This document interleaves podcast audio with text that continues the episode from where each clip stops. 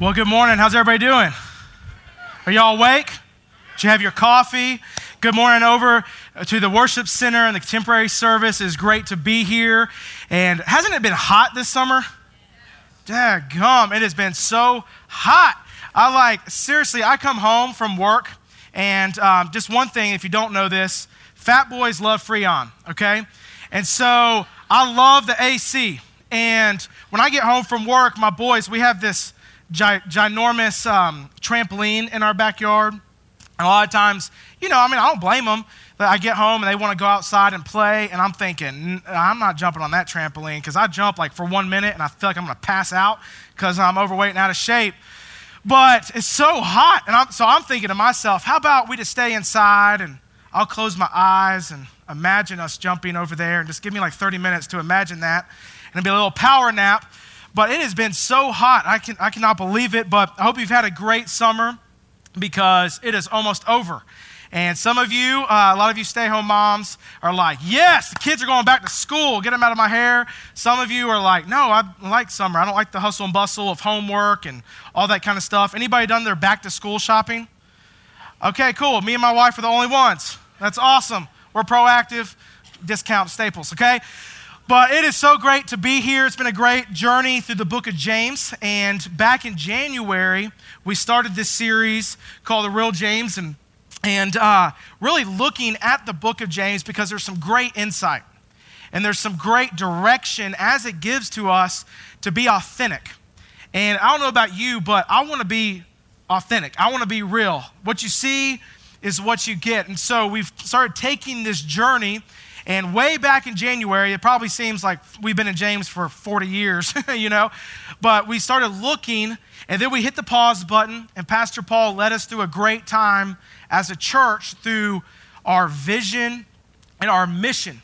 And our mission that the reason we exist as Taylor's First Baptist is for us to and other people to encounter God and to equip believers and to engage the world. And so we kind of hit the pause button, went through that, went through um, our, our seven values as a church, picked back up. And so now I have the honor to conclude the series and look at the last two verses uh, in James chapter 5. So, the very last two verses that James is writing this letter. And I love that we're concluding today in the fact of our values and, and vision and mission um, really sandwiched in between the book of James because the book of James is all about direction. He, he writes, as he's writing this letter to the church, that in a time where seems to be some quarrels among themselves and some different things that are happening within the church, James is reminding the people and giving direction how to live as a follower of Jesus, how to be authentic, not some moral religious code, not some 12 step program, but to how to live and follow Jesus in a real way. Not to hide behind some churchy mask or some label, but to follow him with everything that you have. It gives us a lot of direction. And I don't know about you, but I'm directionally challenged. Anybody else directionally challenged? That, that's me, okay? Like literally, I could go to the mall right now, park, go to the food court. Uh, who doesn't like the food court, right? Because it's selection. Maybe it's just me. But you go to the food court, I eat, and then I'm like, where did I park? Am I, I think I'm Macy's. And I th- am I upstairs or downstairs or do I take the escalator? I, I'm just, I couldn't tell you. Ask my wife. It's like, I don't know which way is north or west or south or what, any of those directions, you know? It's, I, I just, I don't know. And uh, my mom has been in town this weekend, we, um, I thought it would be nice to go to the Biltmore. Isn't that? That's kind of nice. She's never been. And that's a pretty simple drive if you've ever been. I mean, you pretty much are on one highway the whole way up. And then you get to the big signs that you can't miss that say Biltmore Estate. But ask my mom, like, seriously, a mile out of our house, I'm like, you better get that GPS on. I don't know where I'm going. Uh, and the bad thing is, is like, we have like, I mean, we usually use our ones on our phone because the one that we have mounted is like 10 years old and we found that being 10 years old that there's a lot of roads that have been built since 10 years okay? And so it kind of confuses us but we all need direction. And i think in our lives i know i'm guilty of this is that as we go through life so often we need direction. And i think jesus knew that and james knew that as he's writing this because think about it if you're a parent it's like sometimes you have to like fly by the seat of your pants trying to figure out this whole parenting thing. Trying to think about okay what discipline works what discipline doesn't. Each kid is different. Dis- different discipline works for different kids. How do you love your kid when they annoy the junk out of you you know? It's like you're trying to figure out these things of direction.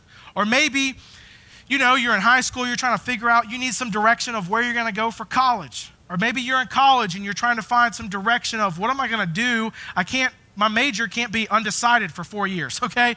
So I need to figure out. I mean, some of us can, all right? Um, then you go for eight years and you spend twice as much money. But you're trying to figure out your career.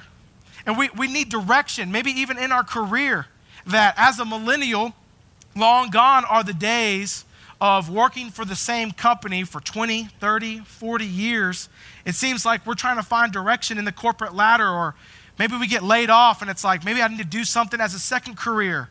We're trying to find direction.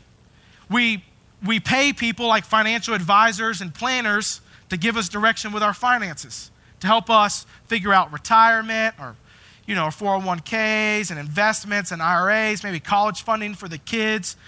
We need direction. And I think James and Jesus, they knew that. And so James writes this letter in a way that is giving the believer really a litmus test of what does it mean to really follow Jesus. It can't just be Jesus loves me, this I know, I raise my hand at VBS, and that's it. Like, what, what is it to this authentic living? So, James is pointing that out.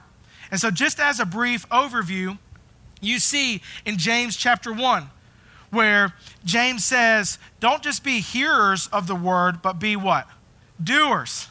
So, right off out of the gate, very first chapter of James, he says, Listen, don't just listen to the words of Scripture. Don't just listen to Jesus' teachings. Don't just go to church, put on your nice attire, and be like, That's a good preach, um, sermon preacher. You know, take it, process it, and then apply it to your life. Act it out. Don't just be hearers of it and be filled with knowledge, but go out and be doers be the hands and feet of Jesus. And then you see James kind of reiterates the same point. The very next chapter, in chapter 2, James says, faith without works is what? Dead. Faith without works is dead. So there is this um, connection that, sure, to get eternal life to Jesus, I mean, we see through Scripture, it's by faith and faith alone. It's not Jesus plus something. But what he's saying is he is reiterating that our faith and our trust in Jesus, as we grow closer to him and our desires start to become in line with God, that our works should be there. Our faith should produce works. It would be wrong to say, oh, I love Jesus, but I'm not doing anything about it. I'm just keeping it to myself. I'm just going to watch everything on TV or on the internet at home, and, and that's it. He says, you need, your works need to, your faith needs to produce works. And then in chapter 4, I love this. James gives direction. He says, Draw near to God, and he will draw near to you. So, an incredible direction to say, hey, if we're going to be authentic followers of Jesus, if we're going to live according to this plan that God has instilled for us, that we need to draw near to Him. And as we do that, God's going to draw near to us. We can't expect to be far away from Him and feel like we're close to God.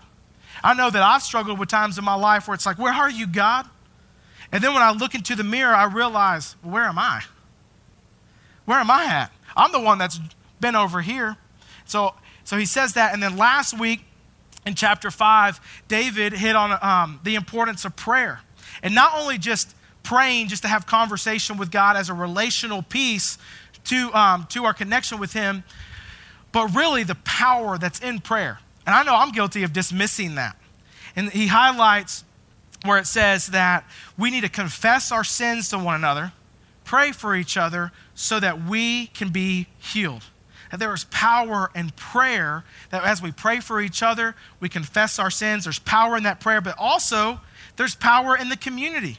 That as believers, we should be in an environment that we can confess our sins to one another and we can pray for each other, be transparent, be real, be authentic. And I think so often we miss, we miss that mark. And so this morning we're going to look at the very last, the last two verses, chapter 5 of James, verses 19 and 20. And as he's talking about prayer, he gets to this one section that we're going to read this morning. And before we read it, I kind of just want to take a step back for a second. Is that okay? Y'all with me still? Not over here? Okay. Y'all are good? All right. So take a step back. What was Jesus' mission? His very mission as he came to this earth was for people's lives to be radically changed. Wouldn't you agree? He, he came and he, he sought after the lepers who no one wanted to touch because everybody thought it was contagious. And he goes over and he touches and heals them. He goes to the blind man and heals him. He goes to the Samaritan woman at the, at the well who's had several different husbands, breaks all cultural barriers, race barriers, breaks the norm, and, and, and loves her so her life can be changed. And so Jesus' entire ministry was about life transformation. And so, as he does ministry, as the disciples witness this, then he, he's arrested, crucified. Three days later, comes back to life through the resurrection, and he visits his disciples and lots of other people. He transfers that mission of loving people and life transformation to his disciples. And then he ascends into heaven. And shortly after that, in the book of Acts, you see the start of the early church where then Peter preaches at what's called Pentecost. 3,000 people give their life to the Lord. Shortly after that, 2,000 people give their life to, to, Jesus. And then you just see it start to snowball, and the early church began because the disciples were taking the mission, loving on people, and desiring life change. And so, with that mission, that transfers to us that our, our, our lives should be all about love and, tra- and life transformation. Think about this. Jesus said in, um, in John 13, He says, This is how they will know you're my disciples by your love for one another. And then he says, Hey, the two greatest commandments love the Lord your God with all of your heart, mind, and soul, and love your neighbor as yourself. And what I'm talking about here when I say love is I'm not talking like I'm 13 years old and I'm going to marry my girlfriend type love, okay? Like warm butterflies inside, and you're like, I love you, and you love me, and let, hey, let me call my mom and see if she can take the minivan to the movies type of love, okay? I'm talking like sacrificial Jesus love. That Jesus loved in such a way that lives were changed, and he transfers that same mission to us. And so, with that backdrop, with that understanding of the mission, the authentic mission to be to love God and to love others, I want to, with that understanding, I want to read James chapter 5, verse 19 and 20. And so, if you have your Bibles this morning or electronic device over in the worship center, it'll be in the pew, pew rack, poo, not poo, pew. All right, that's got fire. This will be the last time I preach because I said poo. All right, it could have been a lot worse. Could have been a lot worse. But in the pew rack in front of you in the worship center, oh, I can't wait for the Facebook messages to come after that one. It says this in verse 19 of chapter 5. It says, My brothers, if anyone among you wanders from the truth. Now, let me pause right there because I think we all wander. At some point in our life, we have all wandered, and specifically from the truth. So James is saying if anybody wanders from the truth, and that word wander there is the translation is used throughout the Old Testament and the New Testament. And it really hits on two type of people. One, and I think James is referring to both types. The first type is that you have people that are wandering from the truth that have never really even engaged in the truth. And this is what I mean. They have never had a relationship with Jesus. They might have heard of Jesus. There's people in church that are, are wandering from the truth. They look like a Christian, act like a Christian, maybe even talk like a Christian, that when it comes and the rubber meets the road, they're not a Christian. And you might say, well, that's really harsh, Dustin. That seems pretty judgmental.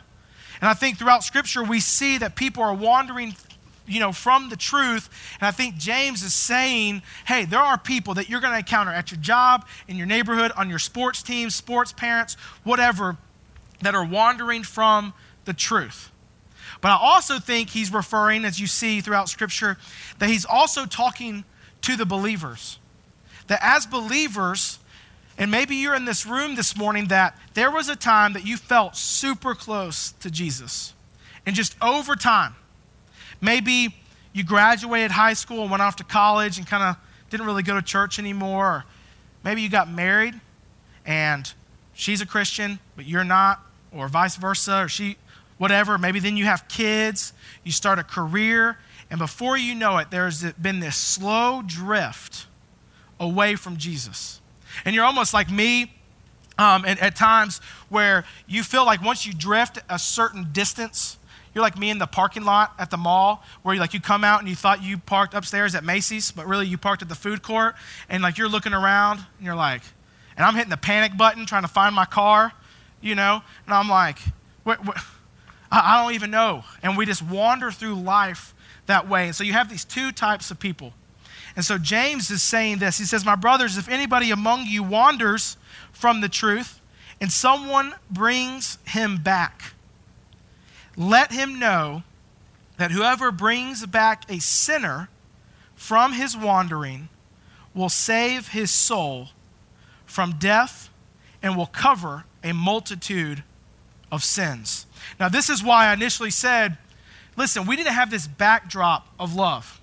Because if James is saying throughout the course of this book, giving instruction, and I think it's really important that he, he's putting an exclamation mark at the end of this book to say, listen, if anybody's wandering away, how awesome is it if someone goes and gets that person, a, a sinner, that they will save their soul from death and cover a multitude of sins? And so when I was studying this, I, I started looking, I was like, man, I've heard that cover a multitude of sins before. I've kind of heard that. And so I started studying. And, as you look throughout Scripture, every single, not every single, but almost every single uh, verse that talks about covering a multitude of sins is all rooted in love. Two, two examples of that. That if you look in um, Proverbs 10 12, it says, Hatred stirs up strife, but love covers all offenses. Then in 1 Peter 4 8, just a couple pages um, after James, says, Above all, keep loving one another earnestly since love covers a multitude of sins.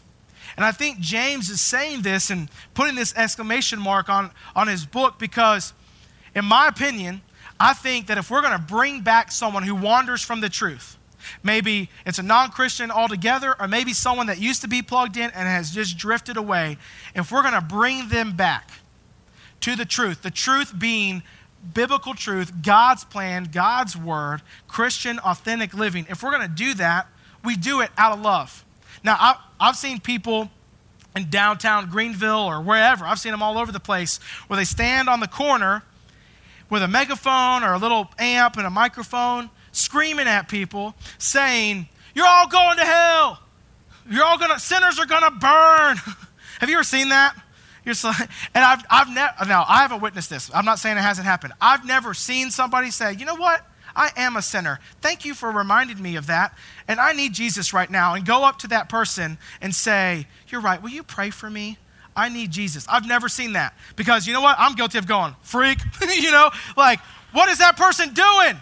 They're screaming. Ain't nobody gonna, no one's even listening. And it's, I'm, I'm thinking to myself, man, you're giving me a bad rap. You know, like I kind of want to go over there and say, Hey, will you be quiet? No one's coming to Jesus because the thing is, is that when it's hate filled or judgment filled or your heart's full of complaining, whatever it is, if that's the basis, it, I really do think it's going to be a lot harder, if not near impossible, for someone to come back to the truth with your heart being over there. I think you see Jesus, and as he goes to people, it's with love and with compassion. And once again, not this touchy feely type of love, not Dr. Phil, hey, we all love each other, okay? But I'm saying Jesus' type of compassionate love for one another and for other people where we can draw people that are wandering. And I think too often as a church, we're better known for what we stand against than what we stand for. And if we really think about it, and just be honest, hope you're wearing your steel toed shoes, is that people that I know that have left the church, it's usually because they've been burned by the church. It's not that uh, no one says, man, they just, that church loved me so much and they, they cared for me and they brought food when this happened, or I, I've never seen someone say, you know, they love me so much, but I'm leaving. It's because they've been burned somehow. And so we have to look and say, how can we as believers, James is challenging if we're going to go after people, if people are going to come to know Jesus, how are we loving? And I think a great example of this, we've heard this before, or maybe you ha- haven't, but we look at this example in Matthew 18. So if you have your Bibles, once again, turn to Matthew 18. And we see in the Gospel of Matthew this example that kind of it, it, it, connects in a lot of ways. But when we look at this word wandering and being led astray, that can come in different forms. And I think, as I said, we all have wandered in some point in time. And maybe we've, some of us have only got off like a couple feet off the beaten path. Maybe we're somewhat, you know, we were like on a totally different continent over here. Whatever it is, and it comes in different shapes and forms. Maybe it's a marriage that went awry, so you've walked away from truth. Maybe you feel like you've been wronged. Um, whatever. Maybe you just have a complaint about something. Whatever it is. And, and so Jesus is giving this illustration in Matthew 18, verse 15. He says, If your brother sins against you, go and tell him his fault between you and him alone. And if he listens to you, you have gained your brother. Now, th- maybe this is just me. I, I, I tend to be more optimistic than most people, I guess. But when I look at that, that to me symbolizes love. To me, when having three kids, that if, if our oldest Zion does something to his brother, I, I don't go to his brother and say, Your brother is so mean and hateful and he's just wandering from the Lord, okay? You know, I don't say, You know what, get, get Noah and me and you, we're going to have a Nerf fight and we're going to go attack Zion and I hope we implode his face in with Nerf darts, you know? We don't say that. What I do is we, I go to Zion and I say directly to Zion, Zion, what you did, that, that hurts your brother, buddy.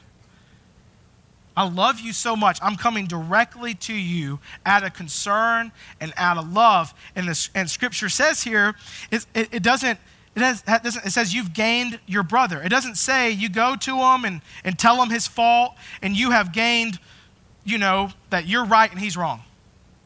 It doesn't say you've gained because, you know, you just want to show him up and, and just get in his face about something. It doesn't say that. It says go to him directly in private. There's not a, a, hint of embarrassment. You're not wanting to bring shame to that person. And I think for us, whether it's a believer or a non believer, the best thing for us to do in discipleship is so often, it, it, it's not a microwave, it's a, it's a crock pot. that it's this slow cooker process that if I just come to somebody a lot of times and I just say out of hate and whatever judgment and I'm like, you're having an affair on your wife. You're a jerk. You need to come back to church. Our services are at 9:30 and 11. You should come. We're doing a series on James. I love you, brother. Can I pray? You know, no. They're like, you just lost complete credibility. Because usually we do that out of judgment and out of a complaining, critiquing spirit instead of out of love. And what, what James is saying and what Matthew is saying in his gospel is go to that person. I mean, we even still, listen, me and Sloan are not the perfect parents. And I just try to use examples because they're real. Is that, you know, having three boys, seven, six, and five, I mean, they're going to argue and fight. And he hit me, and he's not letting me play on the Xbox, and whatever. And we had to like kind of nip that in the bud really quick because it got old. It was like Zion would come to us, and then I'm like, what am I supposed to do? I, don't, I didn't see what happened, you know? So I could be like, y'all are both going to timeout. You're not eating for weeks, you know? Whatever, you know? Wait till your mom gets home. She's going to spank you. what, I, I don't know. But that's not, like, what do you do? And so we, even at an early age, we instill in our boys, if Zion, any of them, they come and they're a tattletale to us. I say, Zion, did you talk to your brother about that? No. okay, why don't you go do that? you know, we say if he's aggravating you, like they play Xbox and like one, they're like supposed to be on a team and one shooting the other one like profusely. He's like, I keep dying. He's like, stop, stop, stop. And then he comes, he's like, traffic keeps shooting me and I keep dying. I'm like, okay, well, did you talk to him? No? Okay, talk to him. So then he goes. And you look, our kids are like, Zion, you know, you keep shooting me and that's very aggravating. Please stop. That's just, you know, that's, you know, our seven year old being um, super smart, he, he uses bigger vocabulary than I do, and he probably is like, would you, would you mind if you quit shooting me because it's very perturbing to my spirit? I'm like, who's, like, what seven year old says that? But we instill go to that person. But, but here, here's where we're at fault sometimes. A lot of the time, when it comes, especially in church, that what we do is it becomes a gossip fest real quick. And instead of going to a person directly and saying, hey, I'm concerned about this, or, you know, th- this is how I can see it played out. And I know this is over exaggeration. This is not based on any real story, but I'm just thinking, okay? Is that I could see somebody, a church member, at Five Guys with another lady. And I'm like, who is that lady? That's not his wife. Who is that? So then I could come home and I could tell my wife Sloan, like, hey, I saw Joe at Five Guys. I don't know why he went on a date on Five Guys, but he was with another woman. And then I go over here to, you know, someone else, another church member. Hey, did you know that Joe is having an affair on his wife? I, yeah, I saw him. He was at Five Guys. Five Guys? Yes, Five Guys. And then you start to tell everybody, and you start to do this, and you start to do it, and then word gets back. Now, all of a sudden, I've just created not only tension for me and my family, but now I've created tension and um, conflict between whoever I've told and that person. That person has no clue that I'm talking about them. And so, what ends up happening is, in most cases, somebody will go who has the courage to go to that person and say, Hey, I heard from Dustin that you're having an affair on your wife. It's like the whole telephone game. And he's like, What? That was my sister, you know? Um, and you're like, well, Okay, that got way out of hand. Um, but then all of a sudden, now I look like the idiot because I assumed something. And all I had to do, and what scripture says, the biblical truth is to go to Joe and say, Hey, I saw you with that lady. Like, who was that? And he could have said, It was my sister. Now, if he says, No, I'm having an affair on my wife, then we got some bigger issues. And that's where the scripture continues, where he says, if, um, if he listens to you, you have gained a brother. But in verse 16, but if he does not listen, take one or two others along with you, that every charge may be established by the evidence of two or three witnesses. And if he refuses to listen to him, tell it to the church. Uh oh, okay. And if he refuses to listen even to the church, let him be to you as a Gentile and a tax collector.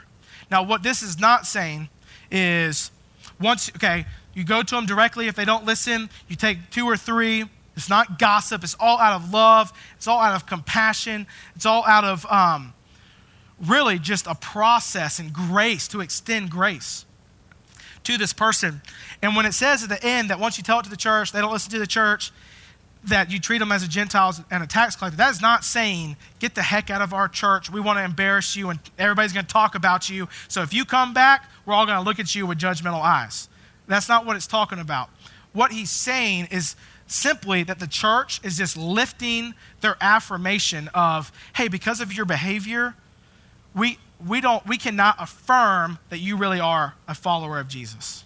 That sounds harsh, but that's what it is. But I want you to look even deeper than this that this process of love that is happening here, of intimate setting to go to that person to talk, because I really do think if we are going to bring a wanderer back to the truth, and we want to cover a multitude of sins, that it needs to be done out of love. But let me just pause right there for a second because I think what is often the case within the church, here at Taylor's and churches all over the world, is that we don't extend that grace to wanderers. we don't extend love. We assume the worst about people. We have a very critical spirit where we can often say, What is he doing here? He hasn't been here in five weeks. you know, like, is, is he wearing that? What is she wearing? And we start having this critical nature where we're assuming the worst about people.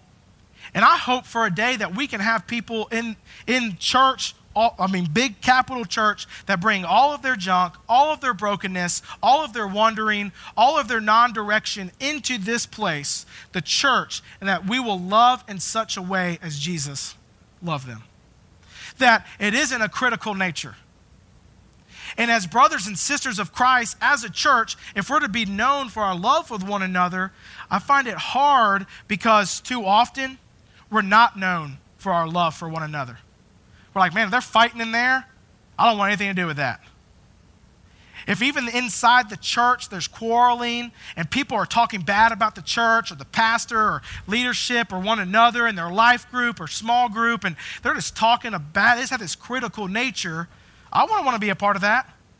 That's like saying, yeah, sign me up for the most dysfunctional family in the world. I would love to be married into that.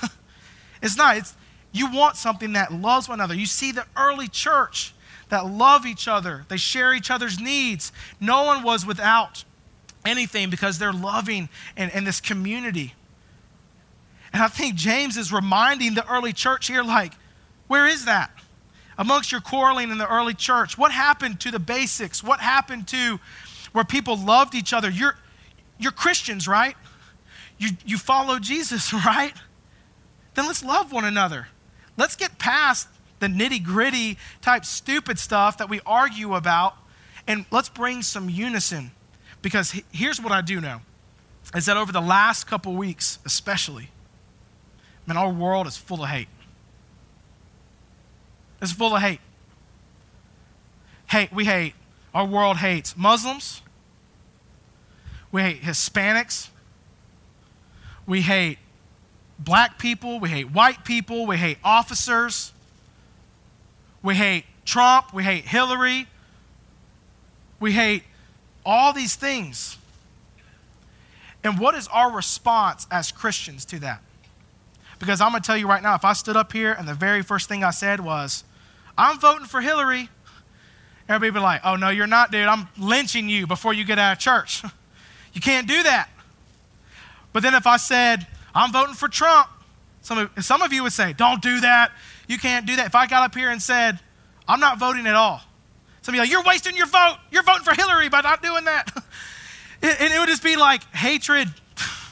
It would just be like everybody in our world is just up in arms about stuff. And what's so crazy is that I often look, and I'm, listen, I'm not trying to be social media police, okay? I, I really am not, okay? You're entitled to an opinion. But what breaks my heart is when the protesting um, for Black Lives Matter was happening here in Greenville.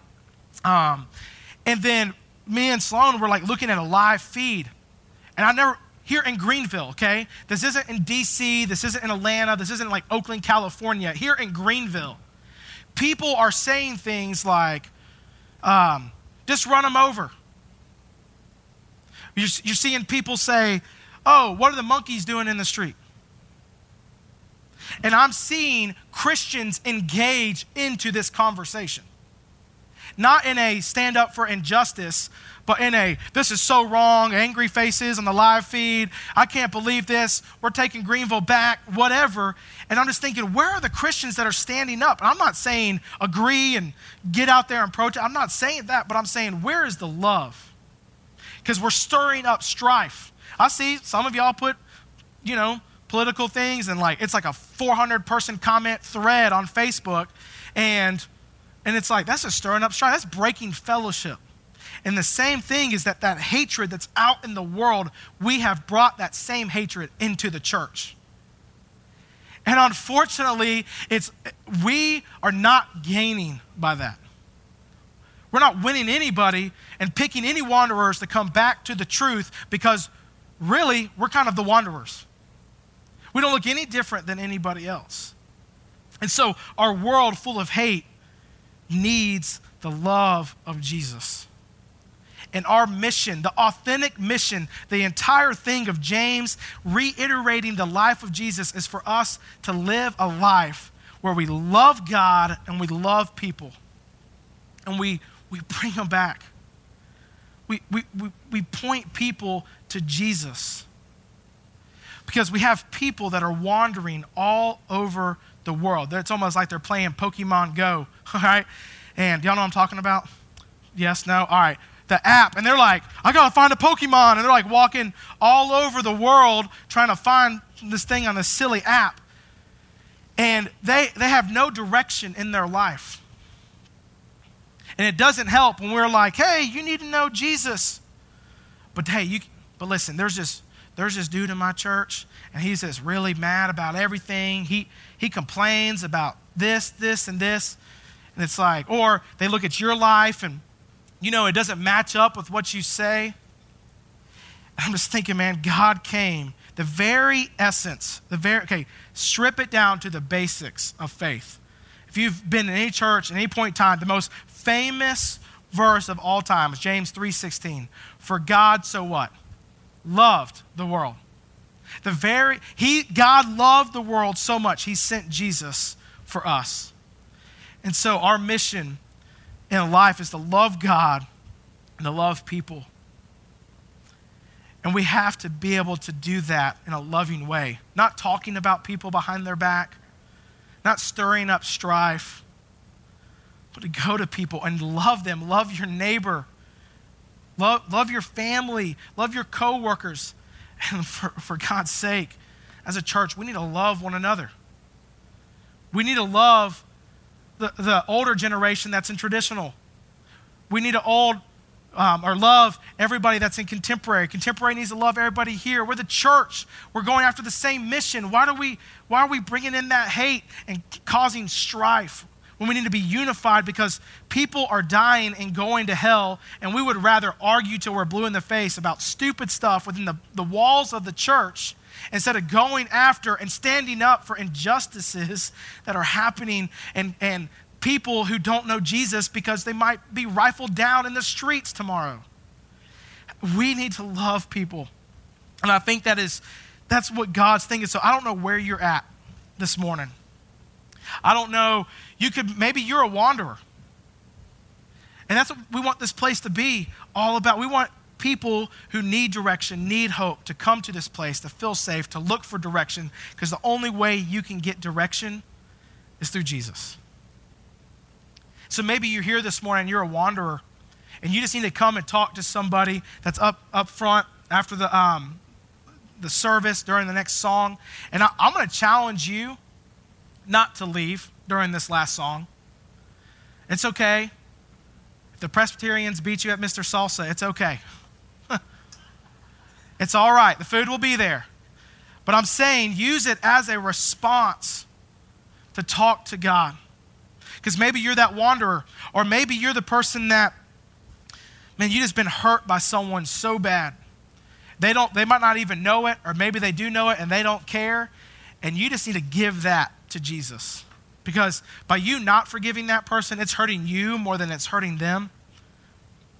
Or maybe Maybe you haven't been the best about someone who's wandering, and you need to ask forgiveness for that person or for not going after that person. Or maybe it's an action that you've done you just haven't loved. You've complained you've talked bad about somebody behind their back whatever the case may be and god wants you to come and say use this response time to say god this is wherever you're at maybe you just want to pray I, I, I don't know but you use this as a time to talk to god and to say, God, how can I be the person that loves in such a way that we go? Because here's the thing, and this is, this is my last little kind of note. If you hear anything, maybe you just rambled and said, man, he is sweating profusely or whatever, that if you hear anything this morning, if we are going to lead people to Jesus, we need to love people like Jesus.